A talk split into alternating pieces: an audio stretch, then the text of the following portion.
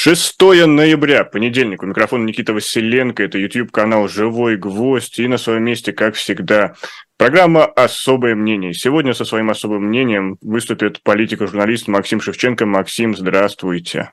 Здравствуйте, Никита. Здравствуйте, уважаемые зрители. Конечно, уважаемые зрители, вы можете пользоваться ситуацией и писать в наш чат, и интересные вопросы, какие-то замечания я с радостью прочитаю, я за ним слежу, но все-таки начну со своих вопросов, и сейчас мы наблюдали, что на Ближнем Востоке, в принципе, все по-прежнему неспокойно. США и Иран обменивались любезностями о невмешательстве в различные дела и с конкретными даже угрозами. Блинкин уже четвертый раз 7 октября посещает Израиль, но операция в, сектор газа, в секторе газа набирает обороты. И вот вчера, Максим, вы на одном из стримов, который опубликован на вашем канале, обсуждали возможность э, друг... участия других арабских стран в этой войне под знаменем ислама. И, может быть, я снова все не так понял, но мне показалось, что вывод очевиден. Хамас – это религиозные фанатики, и наоборот, как раз в исламском арабском обществе, и арабском в том числе обществе, есть заинтересованность, чтобы Израиль их ликвидировал. Поправьте, если я снова все не так понял. Вы поняли не так. Я вам сейчас все объясню. Дело в том, что религиозный фанатик – это бессмысленное словосочетание, которое и носит чисто пропагандистский характер в данном контексте. Фанатиками можно назвать кого угодно. Можно назвать любых людей, которые борются за свободу своей страны, за безопасность своего народа, борются с оккупантами фанатиками. Гитлеровцы называли советских людей фанатиками. Они говорят, мы не понимаем, почему эти фанатики не сдаются в плен, хотя Райх им обещает, там, не знаю, борщ, там, не знаю, и так далее, и так далее, и так далее. Поэтому фанатик – это вообще слово, которое ничего не объясняет. Любой человек, который сражается э, и видит э, смыслы и цели своей борьбы, э, более значимыми, чем даже собственная жизнь, ну, допустим, борьба за Родину, да, а, этот человек врагом объявляется фанатиком.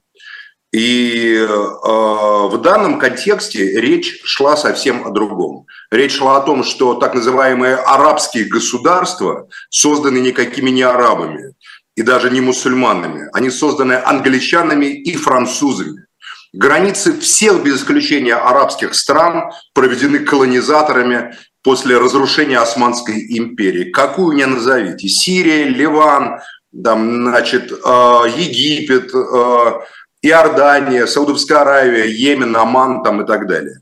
Единственным исключением является Турция, которая в 20-е годы в начале под руководством Кемаля Ататюрка дала отпор Антанте, хотя по всем планам расчленения Турции туркам там даже места не было. Но Ататюрк все-таки взял курс на светское государство, не исламское. Это ну, в то такая была мода в то время, понимаете ли, брать курс на светское, на все, что укладывается в контекст европейской философии и объясняется европейской философией марксизмом, экономизмом, позитивизмом или иными какими-то формами э, западной мысли.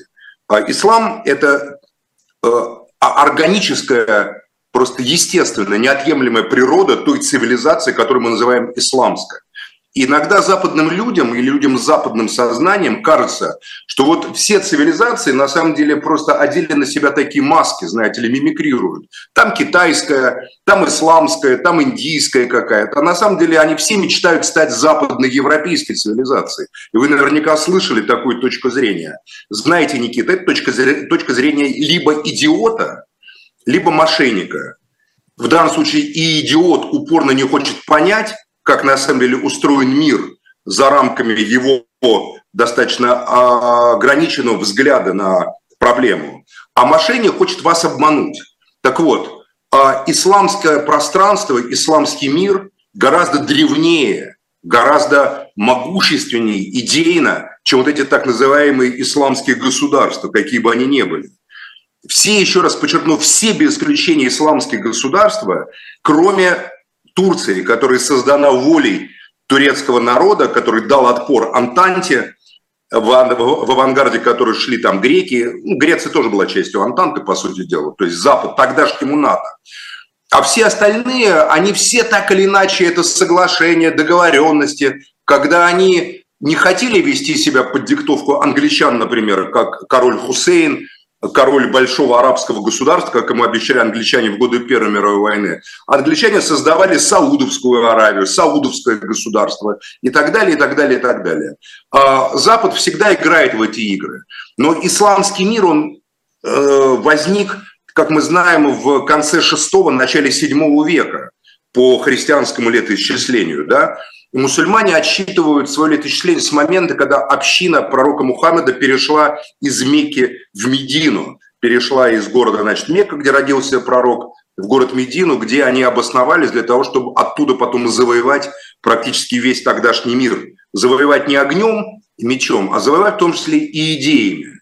Потому что в VII веке, безусловно, ислам нес в себе наиболее прогрессивное в социальном смысле и идеи, как это ни странно будет звучать для современного человека, равенства, социального какого-то равновесия, а, веротерпимости. Вот это как раз главный подвох, Максим, извините. Вот я понимаю, что до середины 20 века ислам действительно был прогрессивным учением, если говорить с философской Объясняю, потому а что в 20 веке произошло тогда? В 20 веке западные нацисты под видом э, демократов и либералов пришли в исламский мир, растоптали его, осквернили исламские святыни, убили миллионы мусульман, французы в Алжире и в Тунисе, англичане в Судане и в Египте. По всему Ближнему Востоку шла кровавая резня.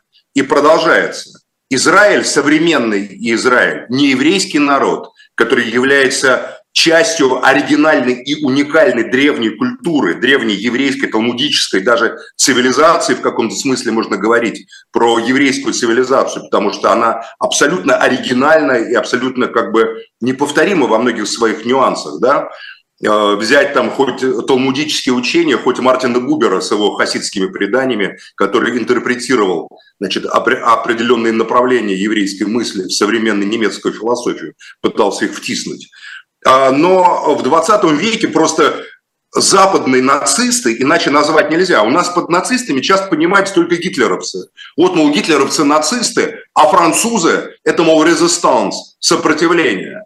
Напомню, что именно те самые французы, которые были членами резистанс, не прошло нескольких лет с момента Второй мировой войны, когда они там стреляли в виде маки партизан там или в виде деголевских этих свободной Франции воевали с немцами, сжигали вьетнамские деревни вместе с жителями, морили голодом вьетнамцев. Кто не верит, посмотрите великий фильм «Индокитай» с Катрин Денев в главной роли, где показано, как французы, белые колонизаторы, нацисты, иначе их назвать нельзя, обращались с вьетнамцами. Но дело в том, что эти нацисты еще не так давно были борцами с немецким нацизмом. То есть, получается, немецкий нацизм плохой, а французский нацизм он какой-то другой природы. Или британский нацизм, когда англичане, да, они дальше всех, они разработали как бы некую такую концепцию «Запад есть Запад, Восток есть Восток», оформленную устами Киплинга, максимально полный, максимально интересно. Они, может, дальше других европейских наций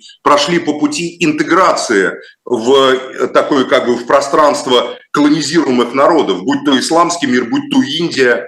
Ну, в Китае у них не получилось зайти, хотя они опиум продавали китайскому народу насильно, заставляли продавать. Но в целом это тоже нацизм. Нацизм есть неизменный, я считаю, что нацизм есть просто имманентное свойство западной политической культуры. Слушай, тогда Потому Российская что... империя тоже подходит под эту логику, когда а вот Российская на империя... Среднюю, Среднюю Азию.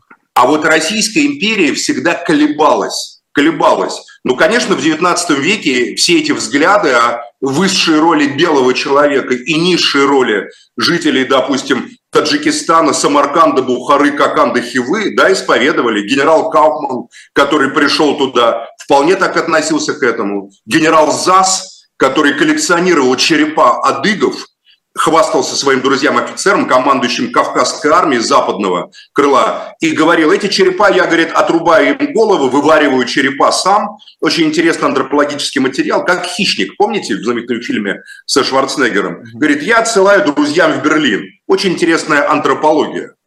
Я был когда-то на одной конференции в Берлине, и там, значит, такие леволиберальные ребята устроили там где-то лет 10 назад там обсуждения, там что, как, вот мир. И там э, встали и люди из Намибии, я помню, там был гость из Намибии, который сказал, что мы обсуждаем. У вас тут в музее антропологии лежит просто голова моего прадеда. Вот я просто знаю, что ему отрезали голову, выварили ее и привезли сюда в Берлин. Вы со мной разговариваете на равных, как думаете, у нас будет диалог, хотя вы голову моего прадеда, которую вы отрезали, храните здесь. Да, у России есть, конечно, это, потому что Россия голову и мамы Шамиля тоже хранили, понимаете ли, как какие-то эти самые. Но не будем уходить так далеко да, глубину. Максим, я вот, я вот... современный Израиль, проблема в том, что современный Израиль является продолжателем вот этого комплекса белого человека. Это государство, которое создано, на мой взгляд, не столько э, в рамках иудейской культуры, еврейского менталитета отношения к миру, да, очень оригинального такого, как бы выстраивающего диалог, где-то с мусульманами. У евреев хуже всего получался диалог, потому что когда евреи выстраивали а, диалог с христианами, то христиане либо у евреев бабки забирали, либо когда им бабки надо было отдавать евреям, предъявляли претензии, что евреи Христа распяли и кровь и его на них и на детях их. И, как говорится, сразу как бы мочили их, убивали, грабили и выгоняли всячески. Мусульмане так никогда не обращались с евреями. Никогда за всю свою историю. Вот. А поэтому современные государства, они только носят названия арабских и исламских. На самом деле это абсолютно западная, колониальная э, конструкции геополитические, которые должны умереть. А как вот сто с лишним лет были королевства, созданные крестоносцами на Ближнем Востоке, это что же были государства? Вот Иерусалимское королевство, там, Триполитанское королевство, герцогство, княжество Эдесса, которое первое пало под ударами, значит, мусульман, когда они освобождали Ближний Восток. Причем вместе с мусульманами шли и православные христиане. Напомню, что в армии Салахаддина, известного как Саладин в европейской традиции, было очень много православных, а его советник, один из советников был православный христианин. Для мусульман и для православных Ближнего Востока изгнание западных крестоносцев, рыцарей, а, в каком бы виде они ни приходили, в виде Ричарда Львиное Сердце или в виде современного западного сионизма, это одинаковая тема. Ну да, там сто с лишним лет воевали за изгнание крестоносцев, западных колонизаторов со Святой Земли. Сейчас еще, конечно, 100 лет не прошло с 1947 года, но немножко осталось. Я думаю, что результат будет примерно такой же. Почему? Потому что и Хамас, и Хизбалла, и Ансар Аллах, и Ихваны, и много чего другое, а, они являются природными явлениями исламской цивилизации. Они есть сама исламская цивилизация.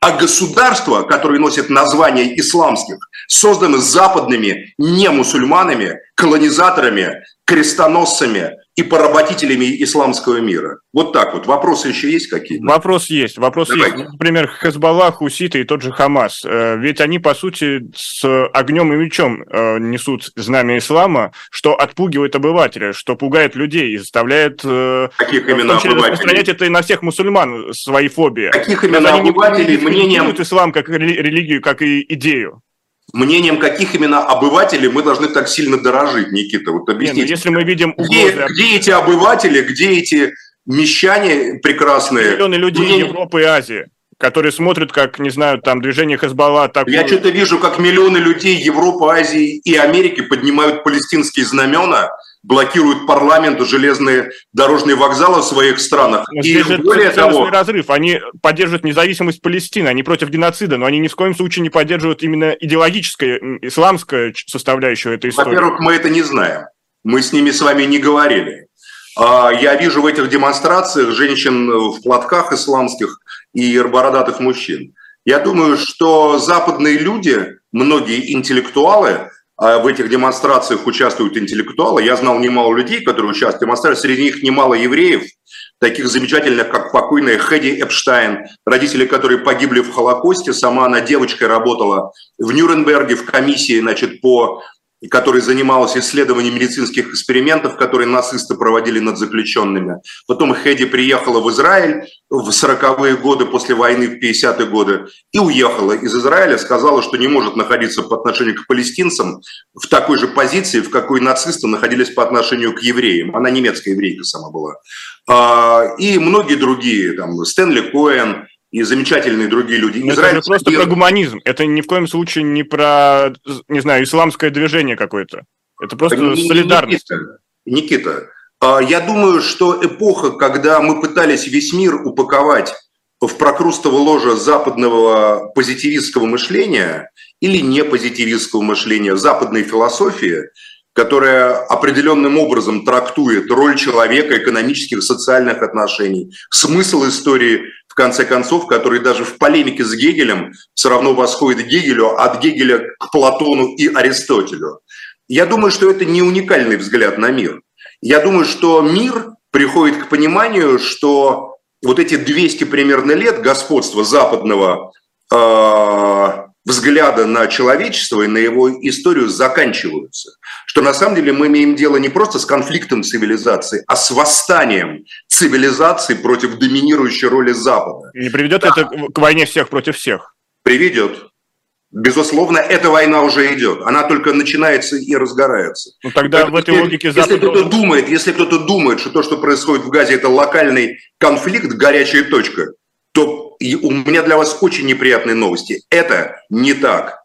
Это на самом деле конфликт, э, который напоминает, как лопаются, э, вот, лопаются Э, кора, земная кора, из которой проступает или старая засохшая кожа, ороговевшая. Волдырей такая. и гной. Да, волдырей и гной, вот европейский, западный волдырей и гной, созданный Западом, они вытекают, и из-под них появляется новая, молодая кожа, которая имеет отношение к реальному организму. Исламский мир, древний исламский мир, который там существует с 6 века, давайте посчитаем, примерно 1500 лет, правильно, да? Полторы тысячи лет. Примерно. Это больше, чем история России насчитывает, между нами. Это говоря. меньше, чем история христианства и иудаизма все равно.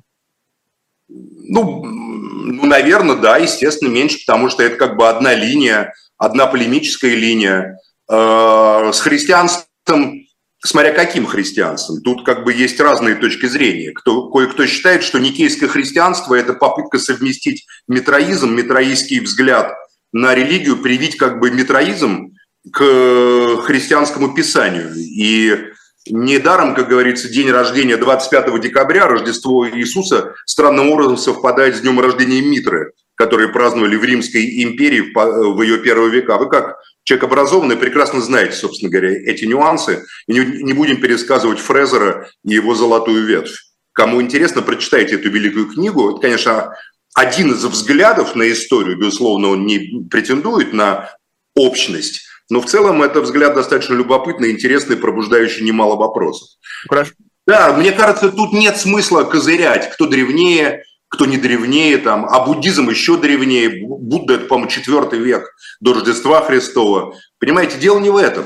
Дело силы идей не, не в их древности, сила идей в их э, удивительном влиянии, особенно идей монотеистических традиций, трех монотеистических традиций иудаизма, христианства, ислама и буддизма, который нельзя считать монотеистической традицией, это удивительное такое явление атеистической религии религии, которая отрицает э, наличие богов как феноменов, ну и так далее. Тут уже, как говорится, все, наверное, читают Пелевина, и все с буддизмом в наше время на русском языке прекрасно ознакомились. Каждая книга Пелевина – это, считайте, проповедь, как сутра такая новая, буддистская. Вот, поэтому, э, при чем тут это? Цивилизация, она же не только на одной религии живет, она живет на сформировавшихся за столетия представлениях людей, существующее в рамках этой цивилизации, или, как говорит Александр Гельевич Дугин, в рамках логоса этой цивилизации, да, исламского логоса, о том, что есть человек, что есть время в контексте человека, что есть смерть для человека, что есть жизнь для человека, какую функцию играют деньги и как человек соотносится с деньгами. Вы увидите, что в разных цивилизациях, в западной, в исламской, в индуистской, там, в китайской, это совершенно разные представления о чем а, а не говорите Нам осталось это... разобраться только с одной темой, когда нам сказали, что прогресс является только уделом западной цивилизации. Это ложь. А, я думаю, что это доминирование, основанное на непрерывной войне и на грабеже всего остального человечества, оно проходит. А то, что люди, как там нравится им ислам каким-то обывателям, не нравится ислам каким-то обывателям. Ну, знаете, был такой индуистский философ Шанкара, очень интересный. Он проповедовал такое учение Адвайта Веданта. И у него была такая присказка, он говорил, есть боги или нет богов, это ничего не меняет в моей концепции мира. Вот есть эти мещане и обыватели Запада, или их нет, это ничего не меняет, поверьте, в концепции и ислама, и никак на него вообще не действует. Но не можем мы говорить о некой незрелости ислама, потому что создается ощущение, когда мы видим, когда некоторые фанатики, подчеркну, фанатики отрезают головы под, под именем Аллаха, это напоминает какие-то инквизиционные мероприятия, которые проходила христианская церковь в средние века. Ну, головы отрезают, как мы знаем, не только мусульмане. Есть полно фотографий французских, британских офицеров, как вот фон Зас, который отрезал головы адыгам и, и коллекционерам. Вообще, Это дела уже минувших дней. В отрезании головы больше, скажем так, мещанского обывательского страха. Люди сейчас смотрят, вот каждый день тысячи телеграм-каналов транслируют кадры с украинской войны или с Ближнего Востока, где снаряды разрывают на части тела, где люди горят в танках. И ничего это людей как бы не смущает. Они смотрят, еще бравурную музыку на это накладывают. Вот недавно я видел видео, там какая-то группа солдат, не буду называть там армию, там кинули в нее гранату и вот там сверху беспилотник, и они там падают, видно, они корчатся от боли, эти несчастные люди. Им у них там брыжет кровь, кто-то умирает в прямом эфире. На этом наложена бравурная музыка. А, и это люди как бы смотрят, пожевывая там бутерброд, понимаете, под, с утренним кофе. Что там новенькое, какие новые видосы запилили про то, как там этих или этих, значит, там сожгли, положили, закидали снарядами. Но стоит крупным планом одному человеку отрезать голову, прямом и, и там видео, как у всех страх и трепет. То есть тысячи людей, которые в Газе убомбили там в кровавую просто пыль, это как бы так ничего, понимаете ли, хотя там как бы не комильфо, там даже а, отдельные политики приподнимают брови. Но тут одна как бы отрезанная голова, и все уже кричат. Если бы одна, их много, много. Головы, к сожалению, головы, а также уши отрезают не только мусульмане. Допустим, многие э, бойцы специальных подразделений, еще и во Вьетнаме это было, да и в других локальных конфликтах, не будем, чтобы на, не нарваться на разного рода, э, скажем так... Статьи, статьи Статьи, да, упоминать эти конфликты, но мы прекрасно знаем людей, я лично знаю людей, которые хвастались отрезанными ушами, э, показывали их на фотографиях, позировали с ними. Э, отрезанные уши потом как бы некоторые бойцы спецподразделения, на мой взгляд, с двинутой крышей хранили даже дома.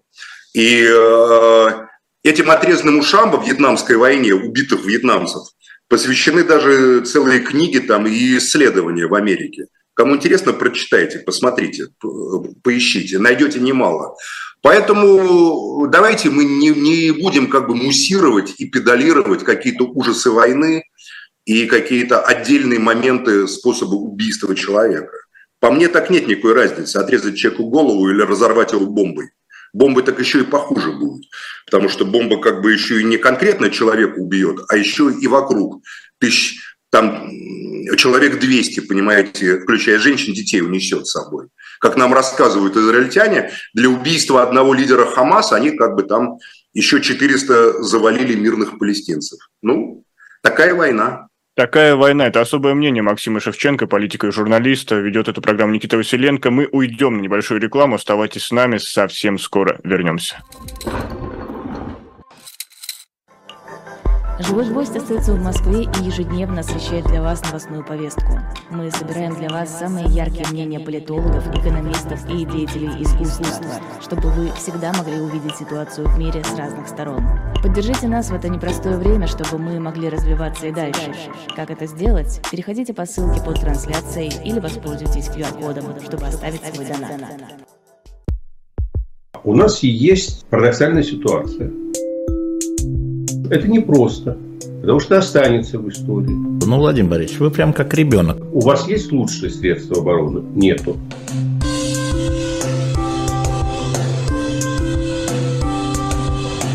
Мы же не живем в России просто так.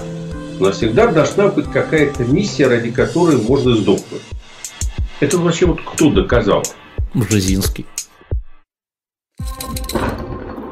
Продолжаем. Продолжаем наш эфир. Я напомню, что это программа «Особое мнение» с Максимом Шевченко, политиком и журналистом. Я призываю поддержать эту трансляцию лайком, поделиться ей с друзьями или зайти в магазин shop.diletant.media, где, как всегда, наша подборка комиксы «Спасти», серия комиксов, которые делает журнал «Дилетант», и все это доступно в нашем магазине. Я напомню, что именно работа магазина поддерживает наш канал, и если вы хотите еще больше трансляций интересных эфиров, интервью, пожалуйста, в том числе не забывайте покупать наши книги, ну или можно, да, просто э, задонатить.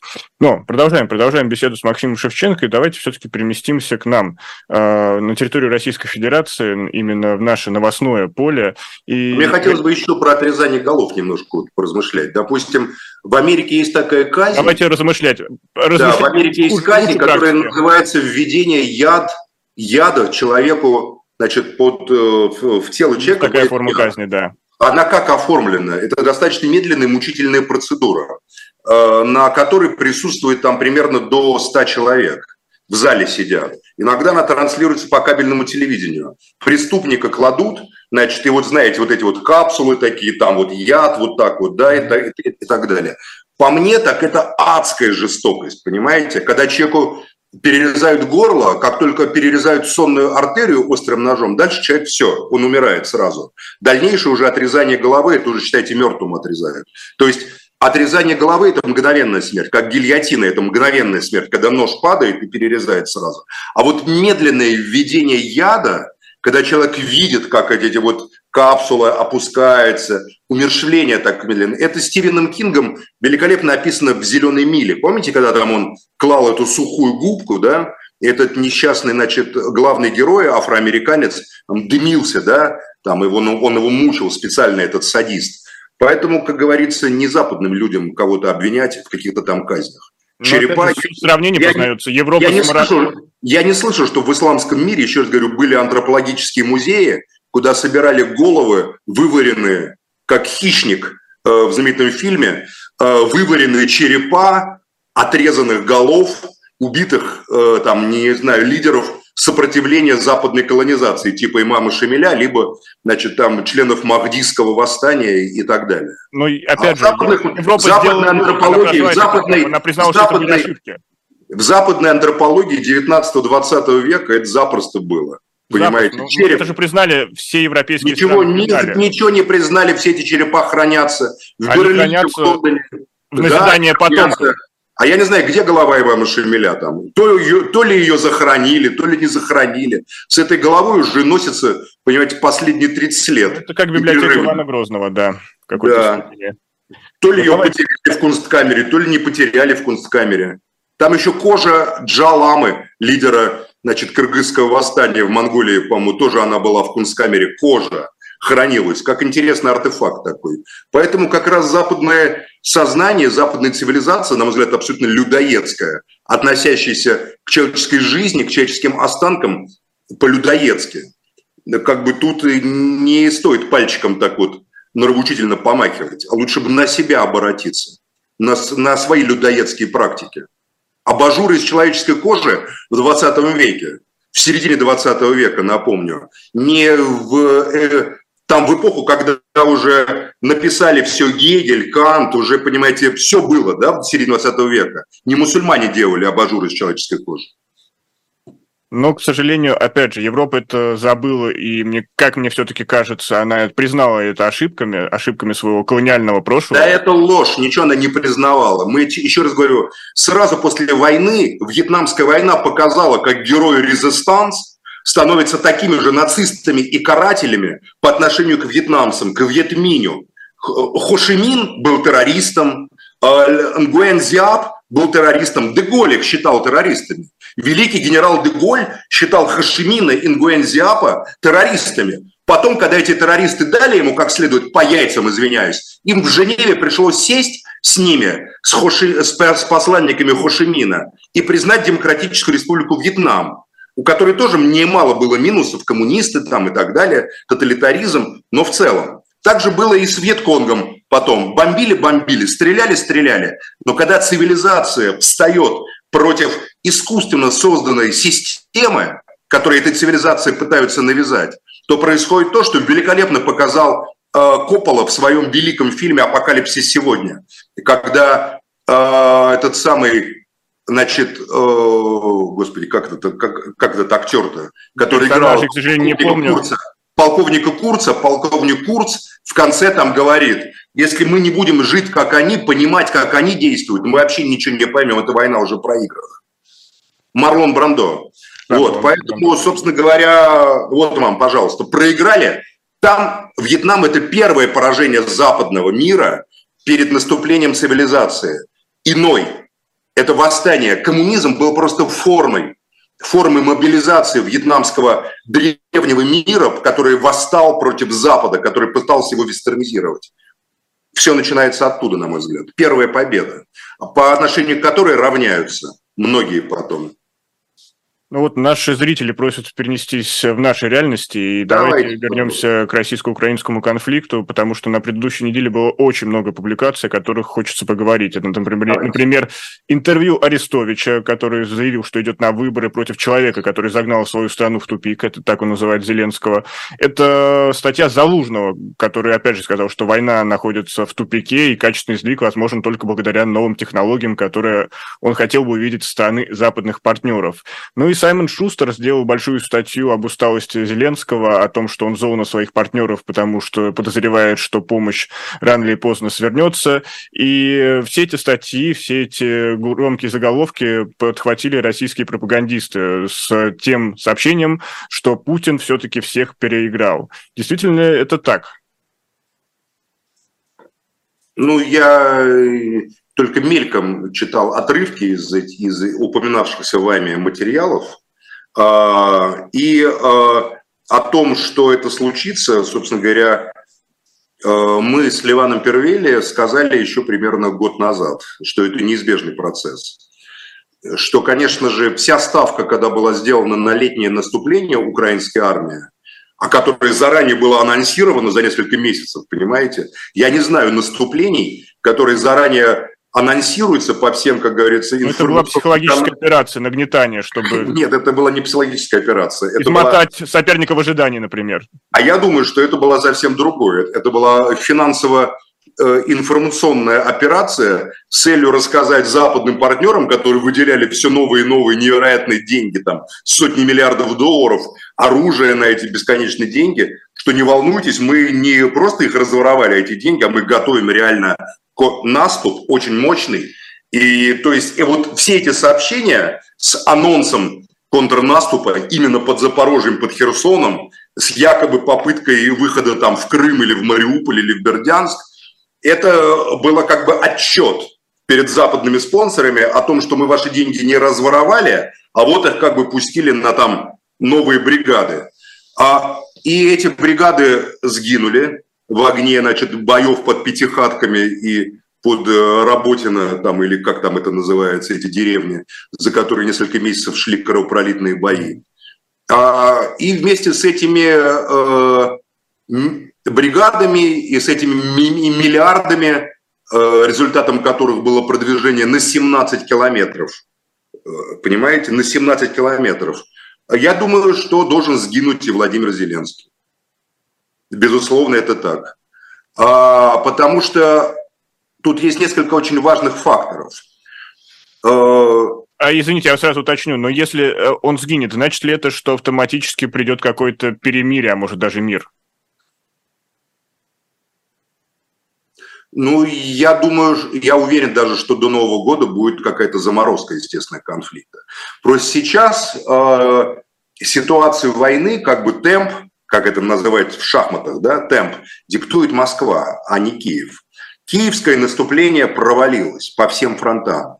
Теперь Москва может навязать позиционную войну, которую так боится Залужный. Да? Он сказал, что Украина не сможет вести позиционную войну без постоянной подпитки западным оружием. А постоянно подпитываться западным оружием, то есть выделять новые и новые сотни миллиардов в ситуации президентской кампании в США, где демократам надо будет отчитываться за эти израсходованные деньги налогоплательщиков. Это же не с неба упавшие деньги. Европейцам, где победа пророссийских откровенно сил, допустим, в Словакии, да, и все более и более демонстративно такое брутально пренебрежительное по отношению к Брюсселю поведение Орбана, да, а, оно как бы европейские элиты вводит в состояние такого панического транса, на мой взгляд. А, и, в общем, в этой ситуации, конечно, им как воздух необходима какая-то передышка и какой-то, чтобы принести своим избирателям информацию о том, что это бесконечная черная прорва украинской войны, куда ухали огромные деньги, там, которая э, сгинули на самом деле тысячи европейцев, которые там воевали как наемники. Там компания Академия, значит, зафиксирована. Тут я видел интервью, я уже говорил об этом, грузина там одного из грузинского легиона, он давал просто интервью под брендом Академии. Академия – это, значит, Waters, это одна из крупнейших частных военных компаний в мире. Она, очевидно, действует в Украине. Я полагаю, что она является таким костяком украинской армии, самых ее боеспособных подразделений. Это очень большие... Они прям участвуют и даже не тренируют, вы на это намекаете? Да, я уверен, что они участвуют, они, они тренируются, составляя костяк. Об этом просто есть масса свидетельств. О том, что иностранцы и, и, и убиты... А, а какие, например, свидетельства? Вот я просто пытался сейчас... Те, кто воюет с ними, и их интервью. Хорошо. Бренд Академии – это же не просто так, это же бренд компании, это же, понимаете, вот человек дает интервью, он же не, не, не просто так, это не Кока-Кола, которая на каждом углу висит реклама. Бренд Академия – это, собственно говоря, эксклюзивная вещь, которая может быть только в офисе этой военной компании, по большому счету. Вот. А, и вообще эта война когда-нибудь будет названа войной частных военных компаний с обеих сторон. Потому что я уверен, что армия... Первая частная, назовем ее так. Ну, их, их там много. И с западной, и с украинской стороны много западных частных военных компаний. Есть и украинские, наверное, частные военные компании созданы. Вот нацбаты многие, да. Есть и с российской стороны там вот самый знаменитый, печально известный Вагнер или, наоборот, героически известный Вагнер, да, там и так далее. И сейчас, говорят, новые там называют какие-то названия. То есть новые времена диктуют новые способы инвестиции в войну, которая на самом деле является форматом как это ни странно, для кого-то гибель, а для кого-то оживление экономики. Буквально кому война, кому мать родна. Вот за время войны в России резкий экономический как бы подъем начался. Люди, получая зарплаты по 200 тысяч, там реально на контрактной службе, отсылают эти зарплаты своим родным в глубинку России, где таких денег отродясь не видали уже десятилетиями, понимаете? Где люди получали по 15-20 тысяч, и вот мне там рассказывают истории совершенно реальные, что вот говорит отец, а вот Значит, он звонит одному моему знакомому, там, военному, говорит, мой сын, наверное, связался с криминалом, ему на карточку пришла там около миллиона. А сын воюет по контракту, ему там за подбитый украинский БТР, танк какие-то наградные пришли. Слушайте, реально для российской глубинки это увеличение покупательной способности. Ну, да, даже на таком просто социальном уровне. Вернемся они, к Украине. Они получ... Извините, а не получится ли это какой-то пузырь финансовый, что война закончится и все? Может и так Хотят... быть. Может, так. Как всегда бывает. Бомбы замедленного действия в основе государства. Как всегда бывает. После мы вспомним, что после Первой мировой войны, спустя 10 лет, была Великая депрессия. Да? Когда Первая мировая война привела в Америку огромные деньги и огромный подъем экономический, Первая мировая война в Штатах, а в 29 году все это рухнуло и началась депрессия. Да, но это такие как бы кризисные явления, они нормальны. Вернемся в Украину. Арестович и Залужный. А, я думаю, что у них есть разные западные партнеры, и они пытаются зафиксировать свое участие Потому что понятно, что без воли Запада никакие выборы в Украине просто невозможны. Ни один человек, который не получит поддержку влиятельных западных центров, не сможет претендовать реально на какую-либо власть в Украине. Я вообще не понимаю, как возможны какие-либо выборы в ситуации войны, когда половина населения э, номинального в этих выборах участвовать не может. Она находится либо уже является частью России, того населения, которое Украина не признает, вот реально связанное с Крымом, Запорожской, Херсонской областями, там, Донецкой, Луганской, да, либо а, эти люди находятся в эмиграции. А, и, в общем, вряд ли они там побегут на избирательные участки, хотя я не знаю, как там будет на самом деле. То есть сейчас так, Путин, так Путин, или иначе, так или иначе, они да, так или иначе, сохранение своей власти. Так или иначе, позиции Зеленского сильно ослаблены. Это не значит, что он уже списан со счетов.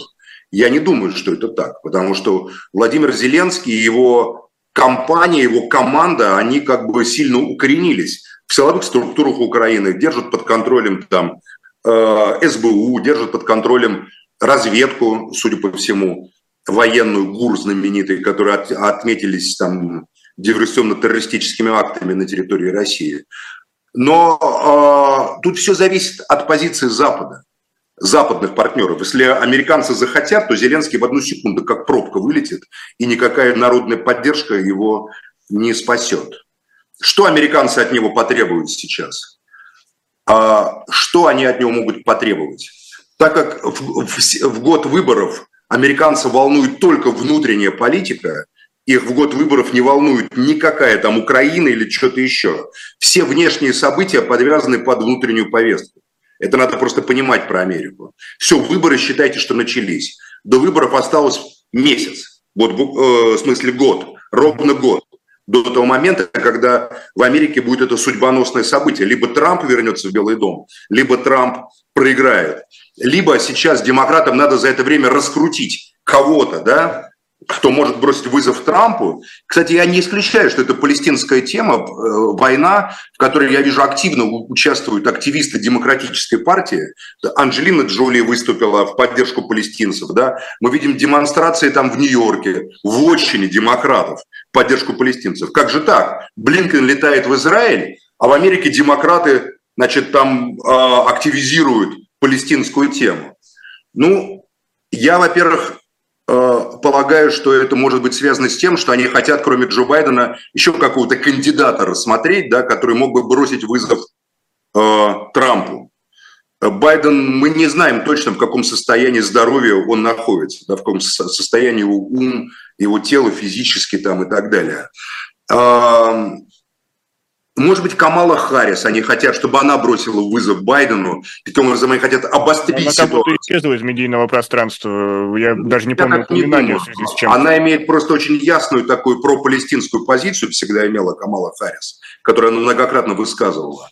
И я смотрю, что эта волна поддержки Палестины наряду с официальной риторикой Блинкина, она в Америке поднимается, она поднимается именно демократами, а не какой-то еще неизвестной третьей силой.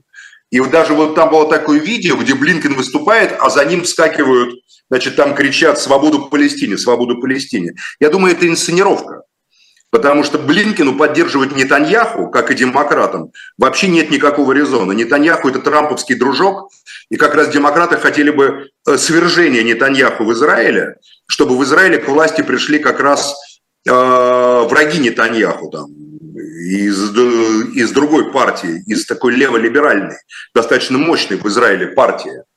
Поэтому партии мира, потому что наверняка не захотят... Нет, это не партия, там нет никакой партии мира, есть партия войны, но, по крайней мере, э, с ними э, демократам будет гораздо проще разговаривать, в том числе в директивном ключе, чем с Нетаньяху, с которым они так разговаривать не могут. Поэтому глобальный спектакль, он раскручивается. Точно такой же спектакль будет и в отношении Украины.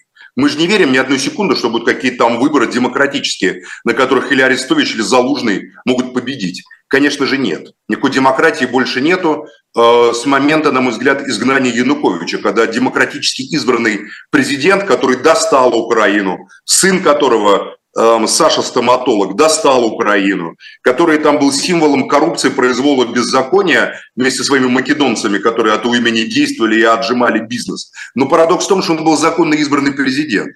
Надо было дотерпеть, чтобы он проиграл на выборах и как бы стал новый президент какой-то. Нет, они решили вот пойти по пути отторжения демократических выборов. Но если можно один раз, значит, можно и другой раз, значит, можно и третий раз, и четвертый, и пятый, и так далее, и так далее. Поэтому э, в Украине Запад будет выбирать. От Зеленского тоже еще может быть польза. Слабый управляемый Зеленский, который должен кучу денег, который ничего не может сделать на фронтах, в принципе, неплохой вариант для демократов, может, они его и оставят. Потому что э, я изначально же говорил, что я считаю, что конфликт был не в виде борьбы Москвы с Вашингтоном, а в виде договоренности Вашингтона, Москвы и Пекина. И что главной целью конфликта было унасекомливание Европейского Союза. Европейский Союз унасекомлен до нельзя.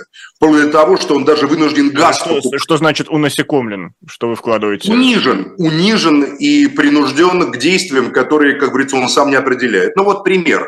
Допустим, 27% газового рынка Европы замещает Катар они увеличивают закупки сжиженного газа у Катара на 27%.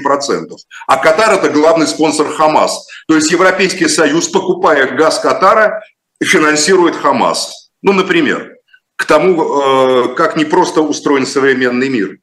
Э, ну и так далее, массу таких примеров. Унасекомливание просто ужасное произошло, потому что... А не происходит ли унасекомливание и России между, не знаю, Соединенными как раз вот удивительным образом, А вот удивительным образом как раз не происходит. Как раз в России увеличился в разы, в десятки раз э, оборонный заказ, там увеличилось, как мне говорят военные специалисты, там в десятки, буквально в десятки раз производство танков э, растут, там э, создаются новые заводы, реанимируются старые заводы, военные. Война, она в две мировые войны, первую и вторую, дала Соединенным Штатам Америки, территория которых была вне постоянных бомбардировок, факторы экономического роста. Америка поднялась на первой и на второй войне мировых, когда они сами, как говорится, давали работу огромную... Америка инвестировала, а мы только тратим. Ну, в каком смысле? У нас государство сейчас начало инвестировать в оборонную промышленность. Ну, то есть мы занимаем у себя, это же за счет кого-то всегда происходит? Это же не на пустом месте деньги находятся. Ну, смотрите, и цены на нефть растут. 150 долларов скоро за баррель будет мировые цены на нефть. Верхняя граница не работает, эмбарго не работает, санкции не работают против России. В этой ситуации Запад, э, Европа, про американцев я так не могу сказать, но Европа показала себя полными кретинами.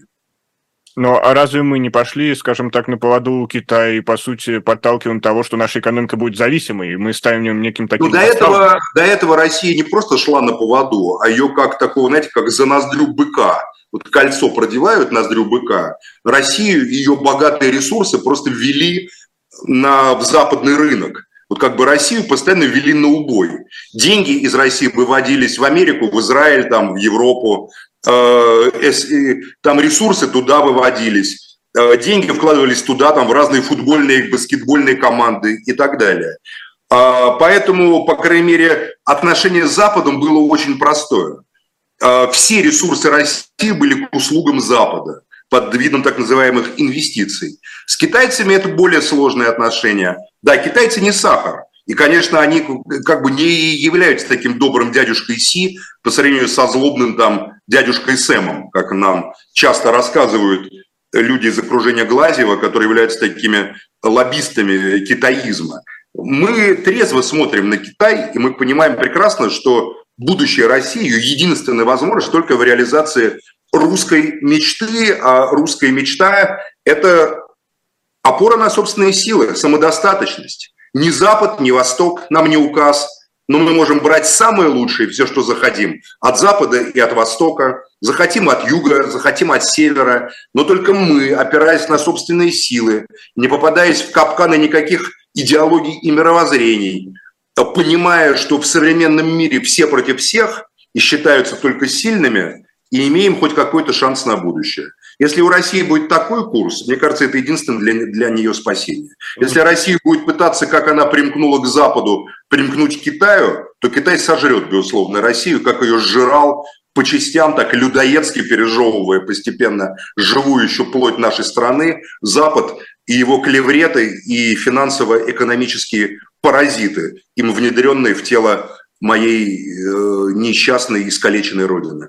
Ну вот вы описывали идеальный сценарий, как Россия может выйти из этого кризиса. Да, это идеальный да. сценарий. Я рад, что вы его разделяете, Никита. Но это все идеализм, к сожалению, потому что есть разные сюжеты, которые могут расшатать устои государственной модели, и хотя бы взять есть. Э, то, что в России сейчас процветает эпидемия массового доносительства. Вот Екатерина Мизулина, Виталий Бородин, они э, буквально стали профессиональными доносчиками. Как помните, ну, вы же не... но, но смотрите, вы сами называете две фамилии, значит, речь идет не про массовое, Значит, доносительство – это эксклюзив. Но они, ну, они это активно освещают, они выдают это как э, ну, это не массовые. эталонную модель поведения, Давайте, люди должны ориентироваться. Это доносы не массовые, понимаете, это называется эксклюзивные, личные, профессиональные доносительства.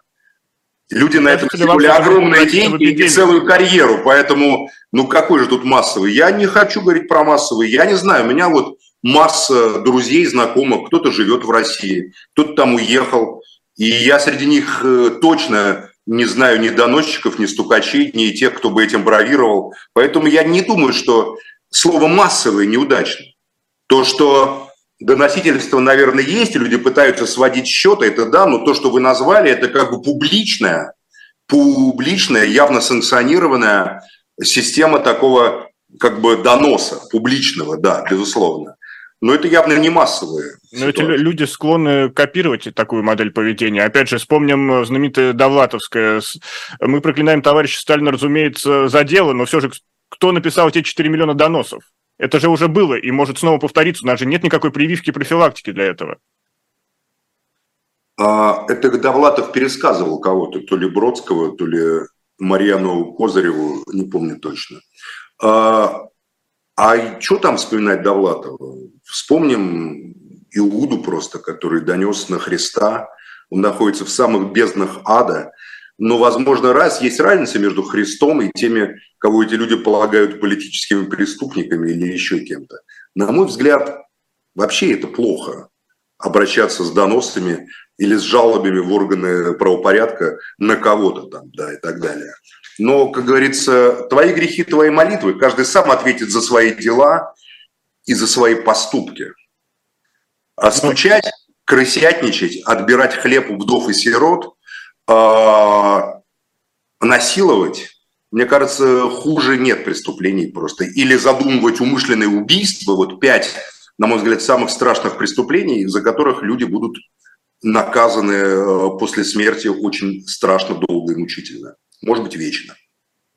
Но вот здесь не может ли эта ситуация стать неким черным лебедем? Даже не только это, просто таких ситуаций Какая много, они все время копятся. Например, Россия защищается оружием из Украины. Вот вчера мы были свидетелями, как, не знаю, была стрельба в пивном баре. Или та же ситуация в аэропорту Махачкалы, когда просто люди накачаны постоянным насилием. То есть, насколько вероятно Нет, ситуация, что Махачкалы это вообще другая тема. Никита, пожалуйста, ну перестаньте говорить про Дагестан. Это... Не, я как пример. Вы же умный человек, Никита. Вы же понимаете, что это... Я, я не умный. Я, я это вы очень умный, Никита. Это внутри дагестанские разборки. Вот запишите себе, пожалуйста. Это мы зафиксировали, но все равно... Это разборки, это попытка, это была попытка дискредитировать Меликова и убрать Меликова из Дагестана это внутри дагестанские разборки.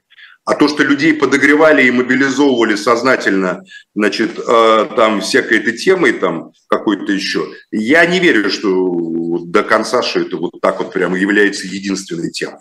Что у меня еще раз остается вопрос, почему блокпосты не поставили и позволили огромной толпе беспрепятственно подойти в аэропорт Махачкалы. Ну, ну оставим Дагестан. А то, что касается вашего страхов о том, что это станет массовым, даже не это, просто какое, какое-то событие, которое может э, иметь исход, который мы даже не сможем предсказать. То есть, не знаю, как «Кровавое воскресенье» 1905 года. Никита, Никита, не уподобляйтесь, пожалуйста, герою Чехова из, из рассказа «Чех в футляре». Там был такой учитель Беликов, который, как бы что ни вышло, на всякий случай, или в плаще шел в солнечный день, и зонтик брал с собой. И когда вы спрашивали, а что вы берете зонтик, помните, он, он говорил, а вдруг дождь пойдет, как бы что не вышло. Никит, ну будем действовать по обстоятельствам. Как черный лебедь прилетит, так а пере, перышки свои поправит, так мы, как говорится, и будем действовать по обстоятельствам. Живые там э, будем, значит, живыми будем действовать. А мертвыми так посмотрим на живых с той стороны. Но в любом случае надо иметь просто целостное мировоззрение в голове.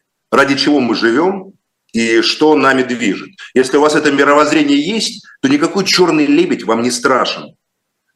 В любой ситуации, если у вас есть понимание, кто вы, вот а, если у вас есть ответ на гамлетовский вопрос, откуда мы пришли, куда свой путь вершим, то еще раз, любой черный лебедь для вас будет просто не страшнее, чем воробей, который в луже тут крылышки моет, понимаете? Вот и все. Это внутренняя позиция, внутренняя. Именно и закольцовывая наш разговор, именно таким отношением к реальности, исламский мир сильнее западного позитивистского мира. Я считаю, что те из верующих евреев, я не говорю там вот этих хасидов, которые выступают там с палестинскими флажками на на, на одежде, дай бог здоровья этим людям, но выглядят они чудаковато, будем откровенны. И вряд ли они репрезентативно представляют евреев в наших глазах, хотя мусульмане очень любят их показывать. Там, этого рэба из, из Нью-Йорка, из Натурей Карта, который там ходит в такой странной шляпе, в палестинских шарфах там, и так далее. Но мне кажется, что диалог между религиозным сионизмом, если угодно, между верой евреев в том, что святая земля для них является э, таким фундаментальной ценностью религиозной, и мусульманами, которые тоже считают, что святая земля для них является фундаментальной целостью, мог бы начаться и э, если этот диалог начнется, реальный диалог, а не попытка перестрелять друг друга, перерезать друг друга и так далее, то я уверен, что западная, созданная Западом часть либерального сионизма, который доминирует на данный момент, потерпит сокрушительное поражение. Не знаю, белый это будет лебедь или черный лебедь, но я за то, чтобы Запад проиграл в этой глобальной войне. Запад достал, его власть над миром достала, его лживое оправдание этих злодеяний бесконечных, которые они делали ради наживы и ради сатанинской гордыни, достало. Я не знаю, другие цивилизации, может, тоже нам явят что-нибудь такое, понимаете, еще похуже. Но это, как говорится, уже совсем другая история. Ну, да, совсем другая история, разговор для других эфиров. Я напомню, что это политика журналист Максим Шевченко со своим особым мнением. Наш эфир подошел к концу. Провел его я, Никита Василенко. С вас со всех лайки и подписка, а с нас новые встречи. Берегите себя и своих близких. Всего самого доброго.